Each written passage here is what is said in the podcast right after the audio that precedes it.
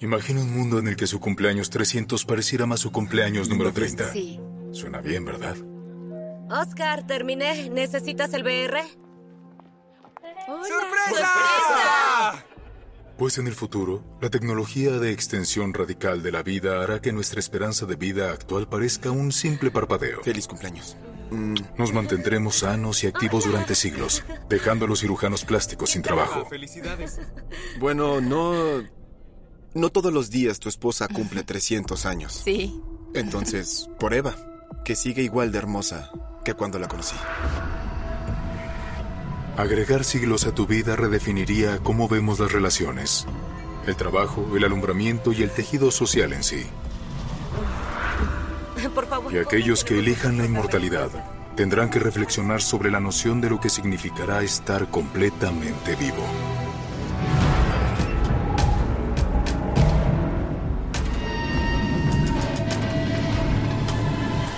Es el futuro remoto.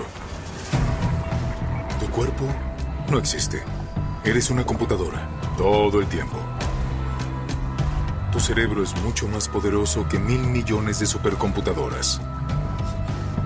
Empleos, comida, lenguaje, agua, hasta el pensamiento tradicional. Todos los bloques elementales de la humanidad. Todo eso terminó. Y tú eres inmortal. ¿Ya están estremecidos en su asiento? Pues deberían. Esto no es ciencia ficción. Los pensadores visionarios de hoy dicen que hay una gran posibilidad de que así es como será el mundo. Esta noche, ellos los guiarán hacia ese futuro espectacular y veremos cómo lo vive una familia, una invención. Esta es la historia de tu futuro. Este es el camino al año un millón.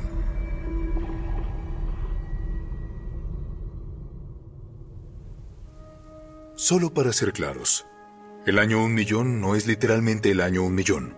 Es otra forma de decir un futuro muy, muy lejano.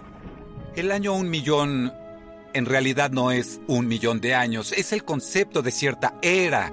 Solo piensa en esto, la Tierra tiene unos 4.5 mil millones de años y el año un millón es literalmente... Así es, un parpadeo. Y la vida humana ha existido por menos tiempo. Pero eso no ha impedido que nos obsesionemos con cómo podríamos extenderlo. Desde, bueno, desde el principio de los tiempos. La naturaleza de la mortalidad humana es una de las partes más profundas de la existencia. Tú naces y sabes que vas a morir. Los grandes pensadores, desde Einstein hasta Freud, hace mucho que llegaron a la conclusión de que el hecho de que nazcamos con el conocimiento de que vamos a morir es lo que moldea al cómo vivimos. Si eso cambia, cambiaría fundamentalmente lo que significa ser humano. Gracias, Brian. Seamos claros. Ya no es una cuestión de sí, sino más bien de cuándo. Como especie tendremos la opción de volvernos inmortales. Para aquellos que han jugado su parte en los mil millones de dólares gastados en cremas antiarrugas, dietas y membresías en gimnasios, esperando dar marcha atrás el reloj y extender sus vidas, alégrense, porque la verdadera revolución de la extensión radical de la vida ya ha comenzado. Y va más allá de un producto para la piel. Les mostraré a qué me refiero.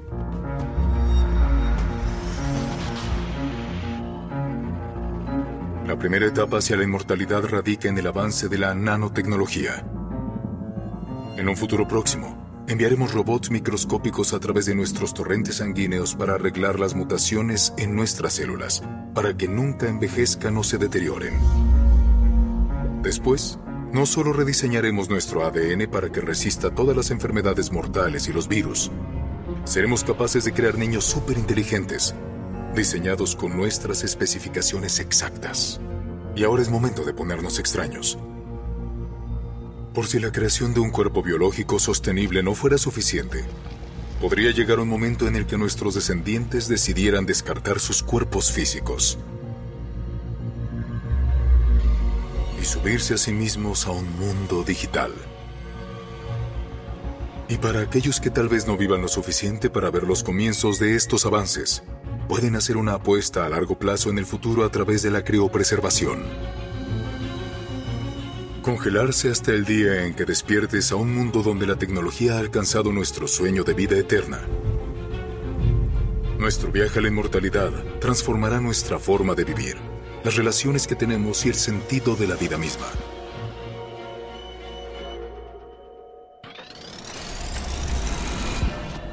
Pero retrocedamos a un futuro más reciente. ¿Recuerdan esta fiesta de cumpleaños? Apenas está comenzando.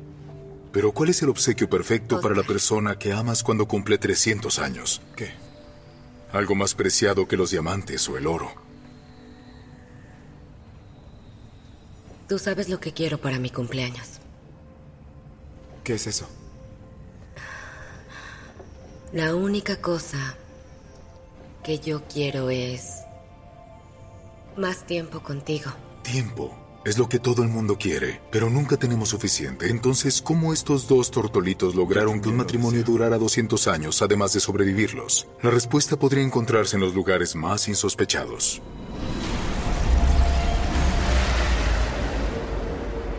Sí, ballenas.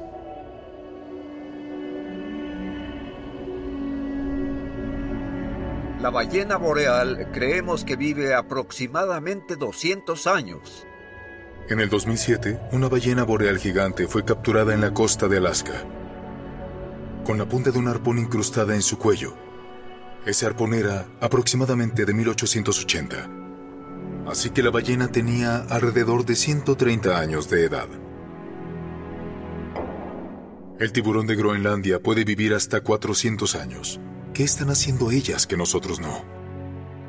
La edad de los organismos tienen diferentes índices. Algunos viven tanto que ni siquiera sabemos qué tan larga es su vida, como los cocodrilos y los caimanes. He visitado muchas granjas de cocodrilos, he hablado con los entrenadores, dicen que sí, hay caimanes que son más viejos y fuertes, y son tan vigorosos y tan activos como los más jóvenes.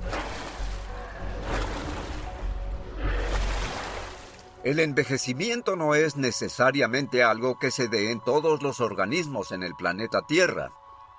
No sabemos exactamente por qué algunos animales viven más tiempo que los humanos, pero una teoría es que nuestro reloj biológico está determinado por partes de nuestras células llamadas telómeros. Al envejecer los telómeros se desgastan, dejan de dividirse y decaen, y eso es lo que causa el envejecimiento. Pero ¿y si pudiéramos de alguna manera detener ese desgaste o revertir el ciclo? En medicina, yo me enamoré de la idea de que hay especies en la Tierra que viven cientos de años. Si ellos pueden, nosotros también. Introduzcan la nanotecnología.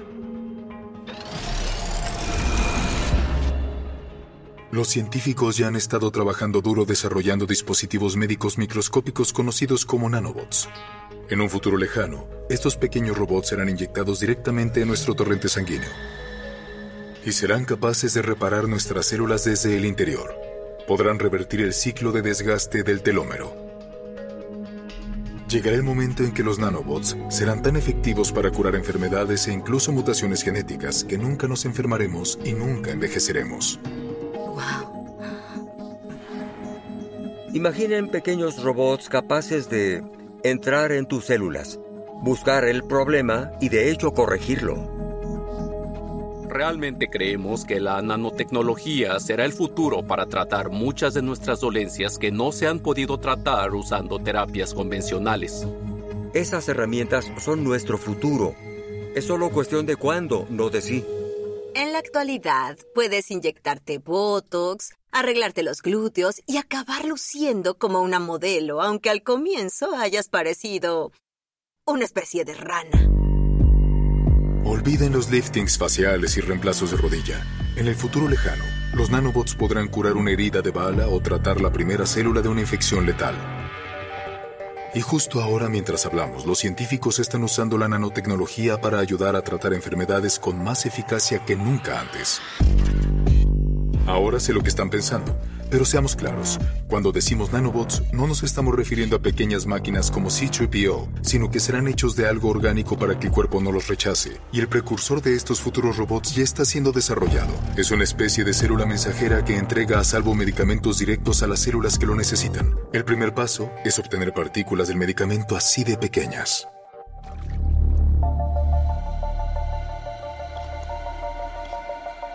Lo que podemos ver aquí es una reacción que hemos creado en el laboratorio que puede hacer nanopartículas de selenio.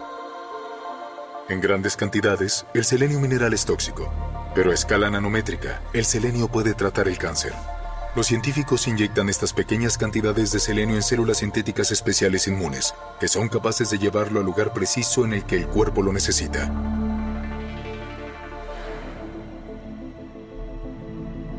Así que si hay una mutación en una célula que puede ser cancerosa, le adherimos selenio a esa célula para matarla. Puede usarse esto como un mecanismo para matar selectivamente las células no deseadas en el cuerpo. Ninguna ley fundamental de la física dice que nuestros cuerpos deben decaer si los reparamos constantemente. Cuando tienes nanobots corriendo a través de tu sangre, continuamente reparando todo a su condición original, a la larga ese sería el punto final de la medicina. El punto final de la medicina. Eso es enorme. Ese resultaría ser un día transformador en la historia de la humanidad. Veo anuncios prometiendo un extenso futuro. Diez años de vacaciones se ofertan, nuevas propiedades. ¿Y qué haré con todo ese tiempo que me queda? Pero la nanotecnología es solo un vendaje, es el primer paso. Si vamos a descifrar el código de la inmortalidad, habrá que profundizar en nuestro propio código nuestro código genético y alterar los verdaderos cimientos de la vida humana. En el futuro, podremos deshacernos de muchos genes aterradores. Los genes que provocan enfermedades horribles como el Alzheimer, pero también del gen que te hace ser una de esas personas que dan apretones de manos débiles. Ese es un gen terrible. Sí que es un gen terrible. Y si tuvieras la opción, no desearías pasárselo a tus hijos, ¿cierto? Y eso será un día una opción. La primera etapa será el tratamiento de los genes no deseados una vez que se han expresado. Finalmente entraremos en el ADN de los embriones y seleccionaremos los genes antes de que nazca un niño. Yo tengo dos hijos y mientras mi esposa y yo pensábamos en su crianza, deseábamos que tengan la mejor educación, la mejor ropa, el mejor cuidado, lo mejor de todo. Pero ¿por qué no querrías empezar con el mejor material genético? Pasaremos de tener una familia con características al azar, de tener sexo y de que se reorganicen los genes a un punto en el que eso ya nunca sucedería. Ya no dejarías eso al azar. Sería algo inmoral dejarlo a la casualidad. Tendré los mejores genes para mi hijo. Lo mejor desde el primer día. Despídanse de la evolución y saluden a la ingeniería genética. Pero la humanidad puede hacer frente a este tipo de responsabilidad. Estamos haciendo versiones más fuertes, rápidas e inteligentes de nosotros mismos. Puede sonar asombroso, pero jugar a ser Dios casi nunca ha resultado bien en el pasado. Si no tenemos cuidado en el proceso de crear al ser humano ideal, podemos destruir nuestra propia humanidad para siempre. Bienvenidos de nuevo al futuro, donde la nanotecnología nos ha llevado un paso más allá en la búsqueda de la inmortalidad. Pero la nanotecnología es solo el comienzo. La próxima era será cuando interactuemos con nuestros genes. Empezaremos a construir estos seres humanos perfectos que no tienen problemas. Los adolescentes no tendrán acné, no les provocará inquietud, no habrá una fase difícil. Aquellos genes que hacen que tu mamá te llame demasiadas veces en una semana se desharán de todo eso. Así que será emocionante. Los científicos ya están comenzando a dar sus primeros pasos hacia el cambio de nuestro código genético, con la edición de genes, usando enzimas de restricción, también llamadas tijeras moleculares. Es posible recortar el ADN y luego empalmar o quitar pequeñas partes de la hebra. También podemos tomar fragmentos de este código y cambiarlo, ya sea en embriones o en adultos, y esto ya sucedió por primera vez en China. Lo que se pensaba que eran impedimentos se están cayendo por todos lados, igual que el hecho de no poder hacer crecer nuevos dientes o pensar hasta hace muy poco que nunca se crearían nuevas células cerebrales. Ahora ponemos nuevos dientes a las personas a partir de células germinales. Hemos descubierto que la neurogénesis en el cerebro es normal en la edad adulta y puede ser estimulada. Son cosas que eliminaremos. Nacemos con una fecha de caducidad. Nuestro código genético se programa para expirar en un cierto rango. La pregunta que tengo es, ¿por qué? ¿Podemos programar y extender la fecha de caducidad? ¿Podemos derogar la fecha de caducidad? Manipular los cimientos de la vida puede ser la clave para descifrar la fuente de la juventud. Usaremos la ciencia para iniciar la desaceleración hasta detener el proceso de envejecimiento. Tal vez nuestros hijos y nietos lleguen a los 30 años y simplemente ahí se detengan. Soy vano, soy muy vanidoso, ¿ok? Si puedo verme de 30 durante 100 años, adivinen qué, voy a elegir eso. ¿Quién no lo haría? En el futuro, la ingeniería genética nos permitirá vivir muchos más años. Pero incluso ahora, algunas personas han tenido la suficiente suerte de nacer con códigos genéticos que les permiten tener vidas extremadamente largas. Si su salud es su posesión más valiosa, eso sería como ganarse la lotería de la genética. Emma es la persona más anciana en la historia de Italia.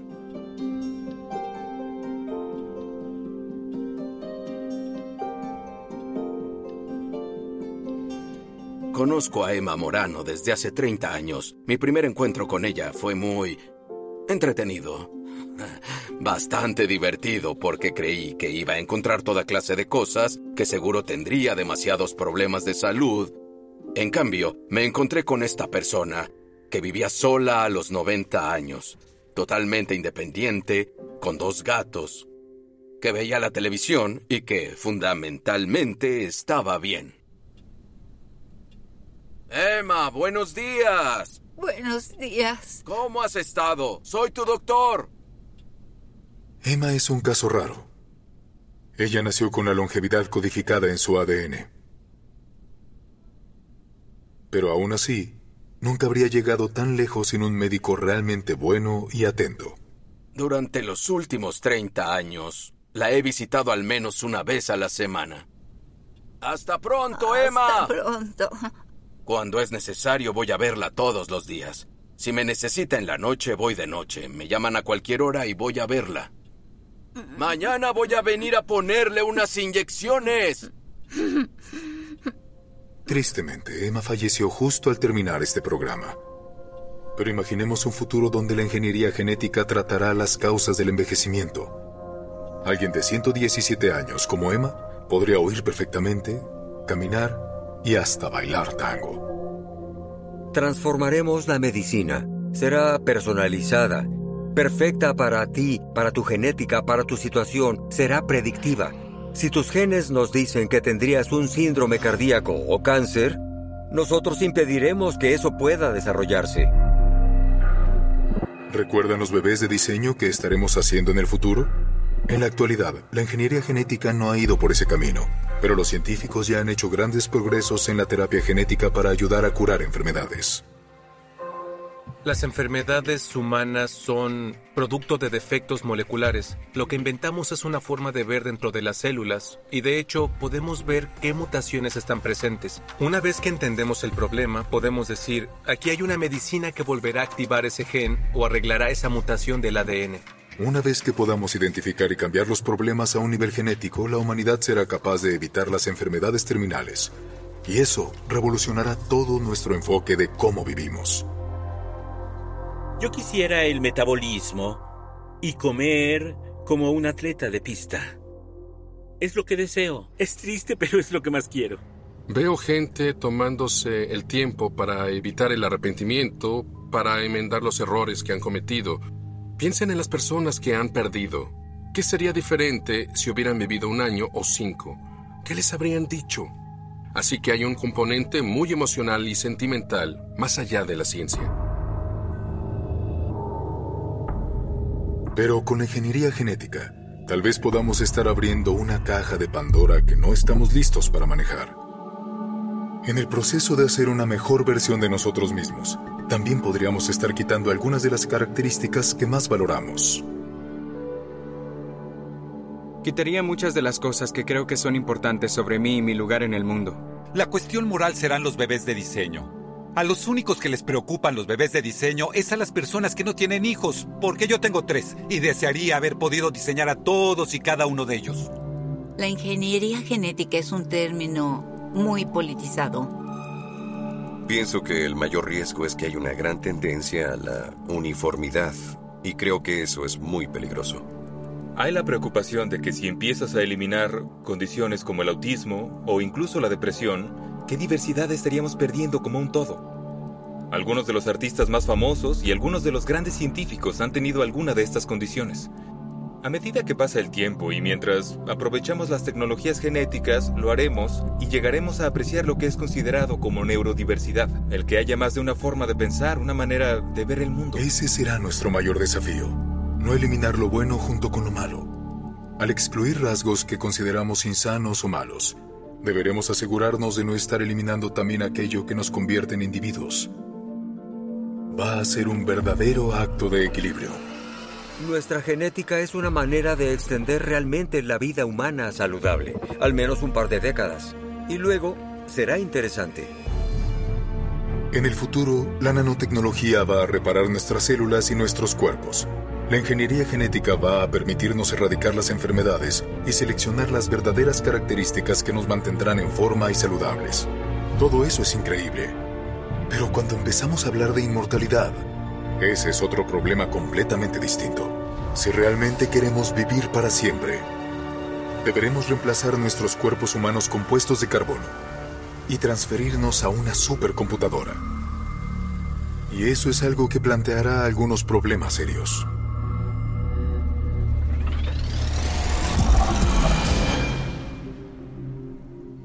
Es una locura. Paso todo mi tiempo ahí, ambos lo hacemos. Hay límites, Eva. Hay líneas que no debes cruzar, ni siquiera por nosotros. No conocemos los riesgos. ¿Qué impediría que seas copiada o hackeada? Y si el único lugar donde vivo es aquí, podría caer de un balcón mientras no estoy poniendo atención. Quiero vivir en el mundo digital permanentemente, Oscar. ¿Por qué preocuparse por el dolor y la muerte si se puede vivir para siempre ahí? ¿Acaso se considera vida si tu cuerpo está muerto? Sé lo que debo hacer, pero preferiría hacerlo con tu apoyo.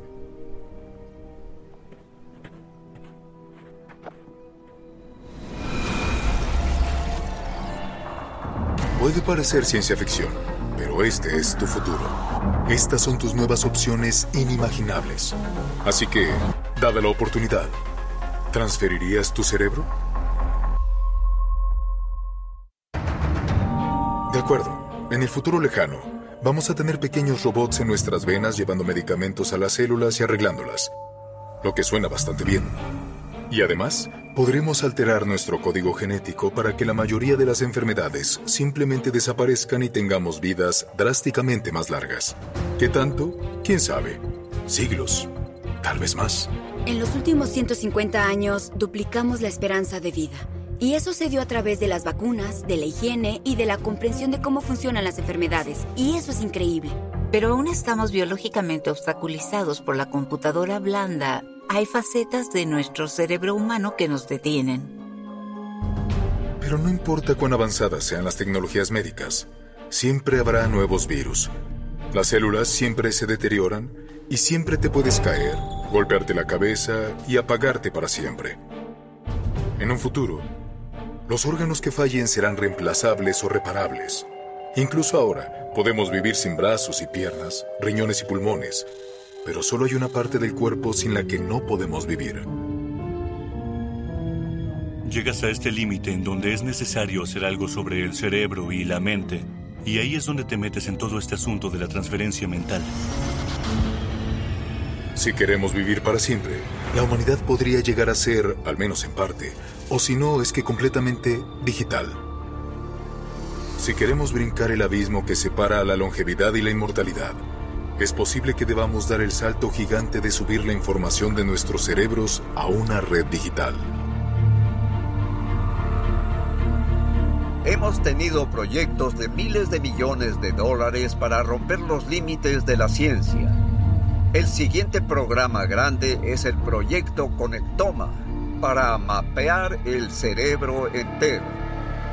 Entonces, transferir la mente sería la tecnología inicial para extender la vida para alguien que está cerca de morir o alguien que ha muerto recientemente. Y la idea es que tomas su memoria y su personalidad y de algún modo copias eso y luego lo transfieres a un medio digital. para vivir en una supercomputadora. Comprendo que es atractivo, es divertido pensar en eso, porque es inmortalidad. Eso significa que, para la época del año un millón, habrá seres humanos que serán computadoras. Es una idea lejana y también es complicada. Los científicos apenas están empezando a abordar el problema de cómo hacer que esta tecnología sea una realidad. Obtener la información de tu cerebro es un problema que nadie sabe cómo resolver aún. La tecnología que podrías usar para entrar en un cerebro vivo lo destruiría.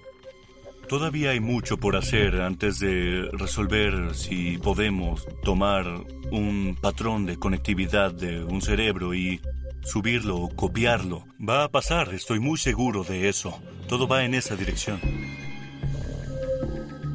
Lo crean o no, podemos transferir recuerdos y grabarlos en los ratones. Eventualmente lo haremos con primates y después con pacientes de Alzheimer. Tendrás un chip en el cerebro. Lo meterás y los recuerdos llegarán flotando dentro de tu hipocampo. El método más probable para crear una emulación del cerebro comenzaría con tomar un cerebro, cortarlo y escanearlo. A partir de estos datos, reconstruirías la red neuronal, que se ejecutaría en una supercomputadora conectada a un cuerpo virtual. ¡Boom! Tú ahora vives en una computadora. Tú, tu esencia, vive en una computadora. Una vez que perdamos nuestros cuerpos físicos, existiremos solo como una computadora de nuestro cerebro. Es difícil de imaginarlo exactamente, pero básicamente sería esa información digital almacenada en un servidor. ¿Pero seguiremos siendo humanos si no estamos hechos de carne y hueso? La transferencia mental es uno de los pasos más fáciles de entender, donde podríamos pasar de humanos a posthumanos. De acuerdo, esperen un momento. ¿Posthumanos? ¿Y eso cómo funcionaría? ¿Cuál sería el aspecto de eso? Un posthumano es un humano completamente digitalizado, que todavía puede conservar muchos atributos humanos, pero que está confinado a vivir una existencia digital. Esos posthumanos todavía se reirían de bromas, amarían, recordarían su infancia como seres humanos biológicos. Solo que un posthumano transferido también será potencialmente inmortal, capaz de copiarse a sí mismo y editar su cerebro. Sé muy bien que ahora mismo todo lo que toco, siento y veo no es más que un intercambio químico y eléctrico que ocurre, pasa sinápticamente en este cerebro. Así que, ¿por qué no permitir que eso pase en una computadora? Bien, eso suena muy bien. ¿Pero no extrañarías a tu cuerpo? Yo ciertamente lo haría. ¿Qué significaría sentir cuando no hay nada con qué sentir? La búsqueda de lo que es ser humano es alcanzar un nivel superior de conciencia y preguntarse, ¿se es humano sin un cuerpo? ¿Solo la mente es de alguna manera más consciente? ¿O el cuerpo es parte de lo que significa ser humano? No lo sé bien, es muy extraño. En este escenario del año un millón, podríamos alcanzar la vida eterna al separar nuestra conciencia de nuestro cuerpo.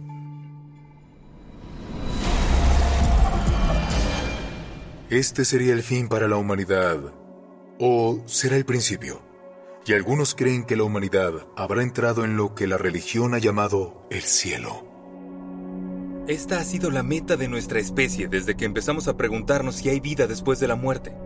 Imaginando que el estado final, ya sea ascender al cielo o alcanzar el nirvana, sería este estado perpetuo de dicha, de una vida eterna en el paraíso.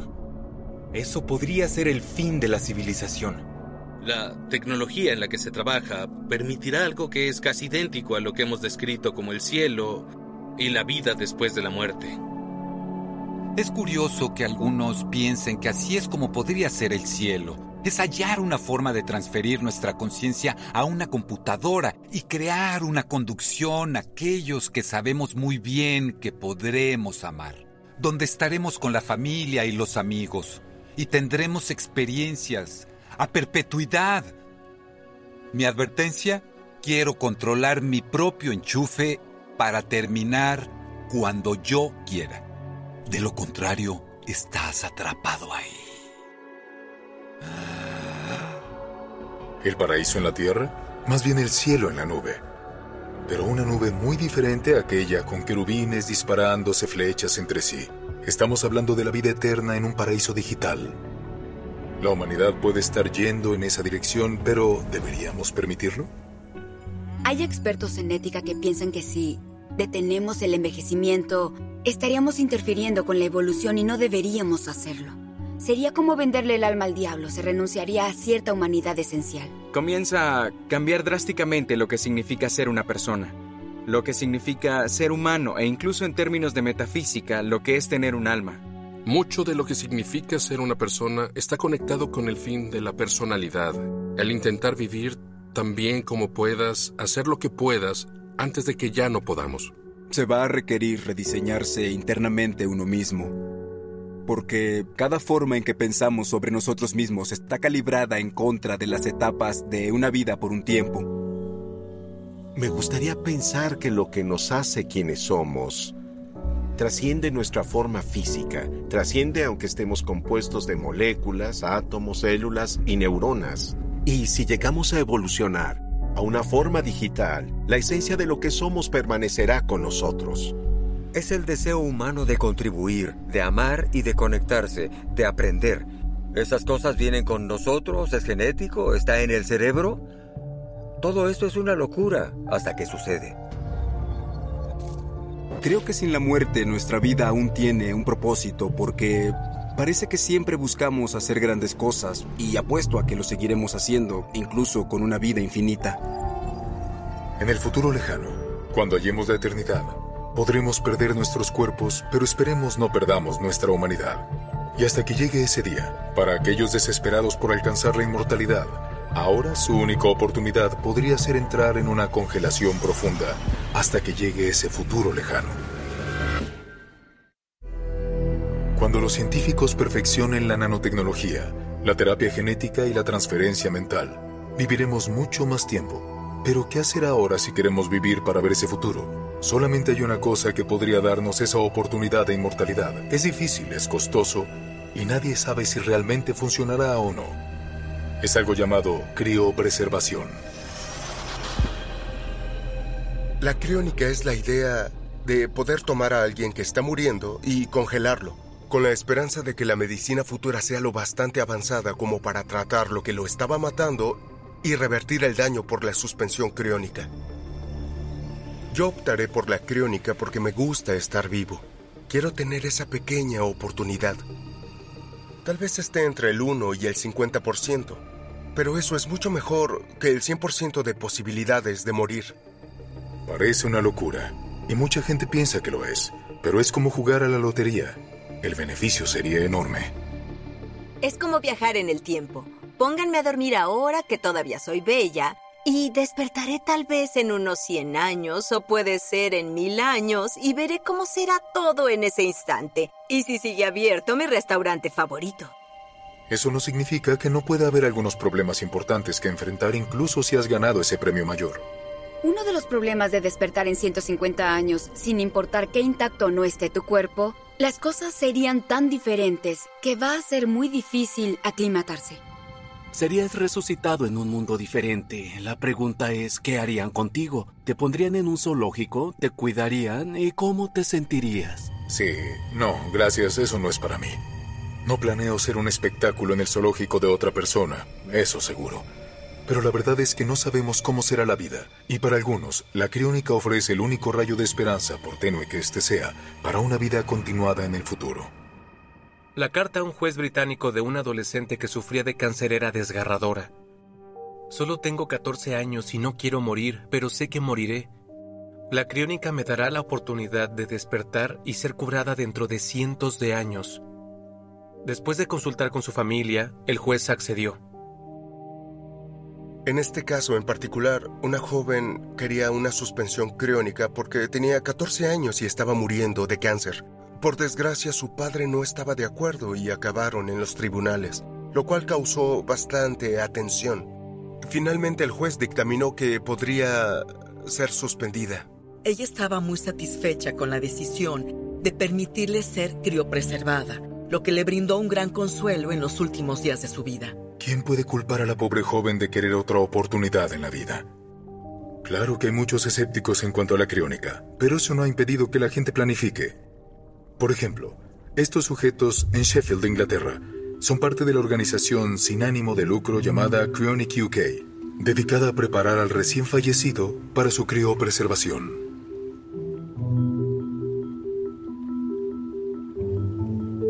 Millones de cosas provienen de personas muertas. Corazones, hígados, riñones, córneas. Pero no están muertos. Nunca he sido feliz con que vamos a morir. Supe que había personas que estaban interesadas en la criónica y fui con mi familia solo para averiguar más. Y de repente fue mágico para mí. Ya había una posibilidad.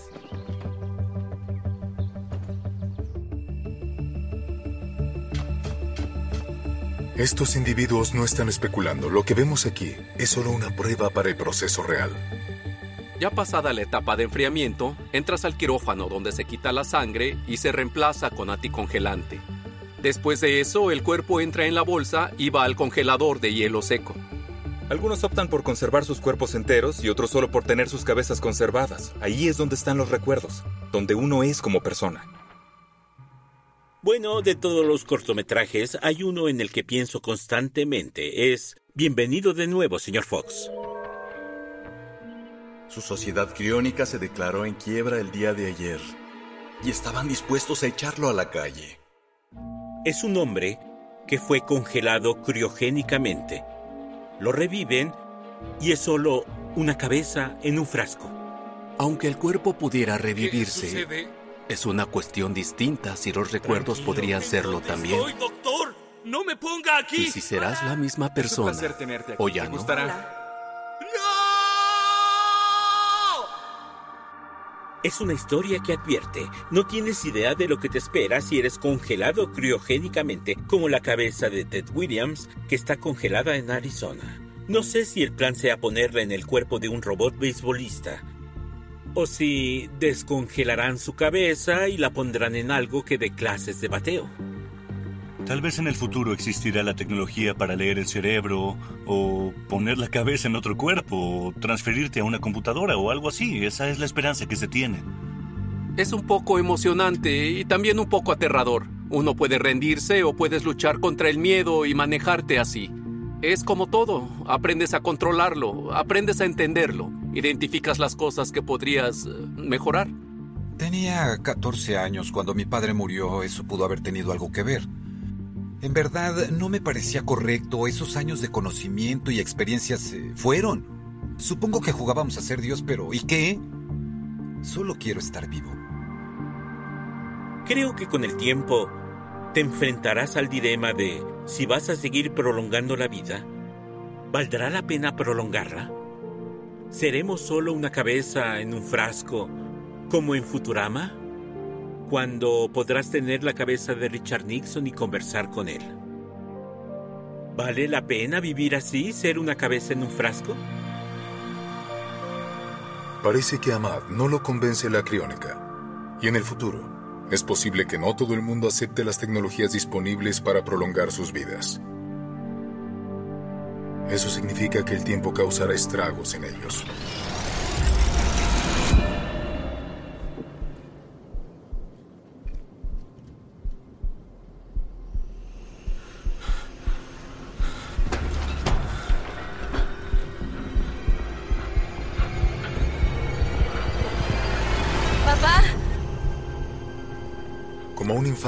Mientras trabajas en el jardín.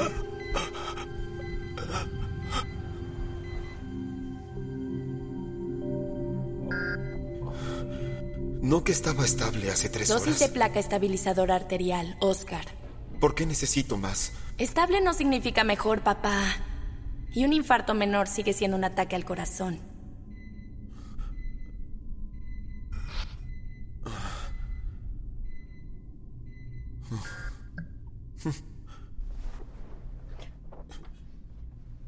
¿Ya me siento mejor? Por eso necesitas tratamiento. Mamá los ha recibido por años, no entiendo por qué tú no quieres. Sabes que no soy como tu madre. No sé si quiero vivir para siempre. No lo harás. Si no comienzas un tratamiento, solo te quedarán otros siete años. Para mí, la elección es simple.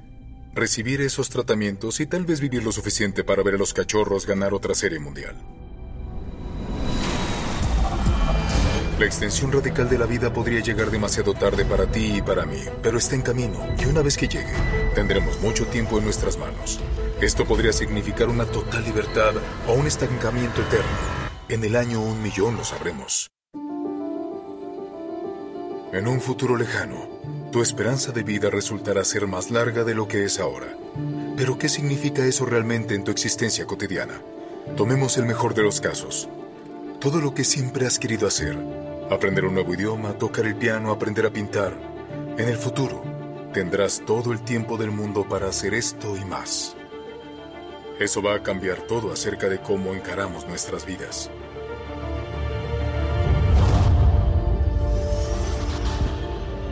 Es inconsciente, pero piensas en el día en que morirás haciendo cualquier cosa. Ir a la universidad, tu empleo, jubilarte, todo eso se basa en un solo hecho el día de tu muerte. Podríamos tener una vida bastante larga. ¿Mil años? ¿Cien mil años? Vivir cien años. Eso es muy difícil de imaginar.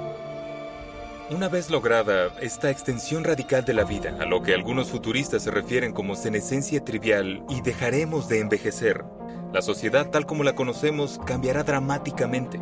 Seguiremos evolucionando como individuos, hallaremos nuevas formas de interactuar con el mundo, desarrollaremos nuevas habilidades, nuevas relaciones. Actualmente nuestras relaciones se basan en la idea de que debemos permanecer juntos hasta que la muerte nos separe. Pero si es indefinidamente, tal vez no duren tanto tiempo. Me gustaría pensar que hay matrimonios que podrían durar cinco siglos y todos serían felices. Pero un matrimonio que dure cinco décadas superaría los recursos emocionales de la mayoría en estos días. Las personas tendrán otro enfoque y se esforzarán más en sus relaciones. De acuerdo a lo que veo, las relaciones que vayan construyendo son las familias que van a tener. ¿Relaciones ilimitadas de todo tipo? Sí. Apuesto que a muchos les agradará eso. Pero ahora veamos la posibilidad no tan maravillosa de la extensión radical de la vida. El peligro que enfrenta una sociedad con larga vida es el estancamiento. Sin la muerte, podríamos simplemente dejar de querer o de necesitar hacer cualquier cosa. Siento que la idea de que puedes morir te da algún tipo de urgencia sobre lo que quieres hacer con tu vida, como podrás lograr tus objetivos, finalmente harás el viaje que tanto quieres a Barbados. Por otro lado, Muchos futuristas desechan la idea de que es la muerte lo que nos saca de la cama en la mañana. Hay un argumento contra la extensión de la vida que escucho siempre, porque alguien querría vivir para siempre, sería muy aburrido. Y respondo, ¿es en serio? Estaremos paralizados por elección. ¿Qué haremos con nosotros, dado que tendremos estas formas de involucrarnos con el mundo, de jugar y de relacionarnos? Ya sea que aprendamos kitesurf o a tocar la guitarra, o nos quedemos en cama todo el día. Hay algunas consecuencias para nuestra vida radicalmente más larga. Sin la muerte, el mundo podría enfrentarse a nuevos problemas de control de la población.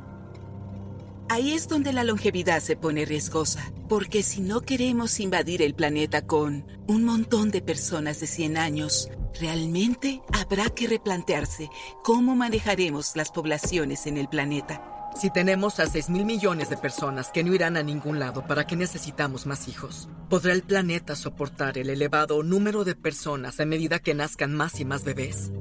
¿Qué es lo que pasaría si no hay nada más que adultos? Si no hay niños alrededor, creo que sería perjudicial. Sí, hay muchos desafíos que surgirán como resultado de la extensión radical de la vida, como la sobrepoblación, pero sospecho que en el futuro contaremos con numerosas herramientas que nos permitirán solucionar dichos problemas. Pero algunas de las soluciones del año un millón podrían ser tan aterradoras como lo fue alguna vez el problema original de la muerte. En 500 años te podrías imaginar una cultura en la que habría una agencia reguladora a cargo de quién va a tener un hijo porque habría que mantener a la población lo bastante reducida como para permitir vivir por tanto tiempo. No me agrada cómo suena eso, pero tal vez no sería ni la mitad, podría ser peor.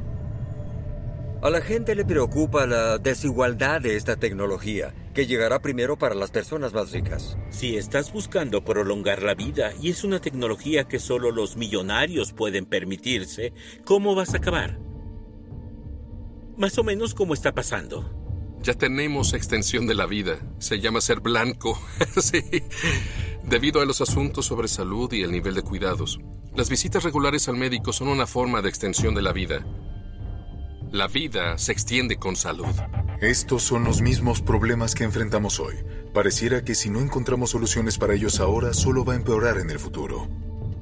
Lo que se necesita es buscar la igualdad para que todos los seres humanos vivan bien. Pero estos son los hechos. Nos dirigimos a un mundo de abundancia.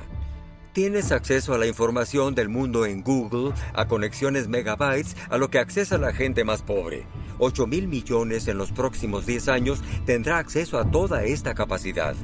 Nos estamos desmaterializando, desmonetizando, democratizando. Sin duda, eso es lo que se espera.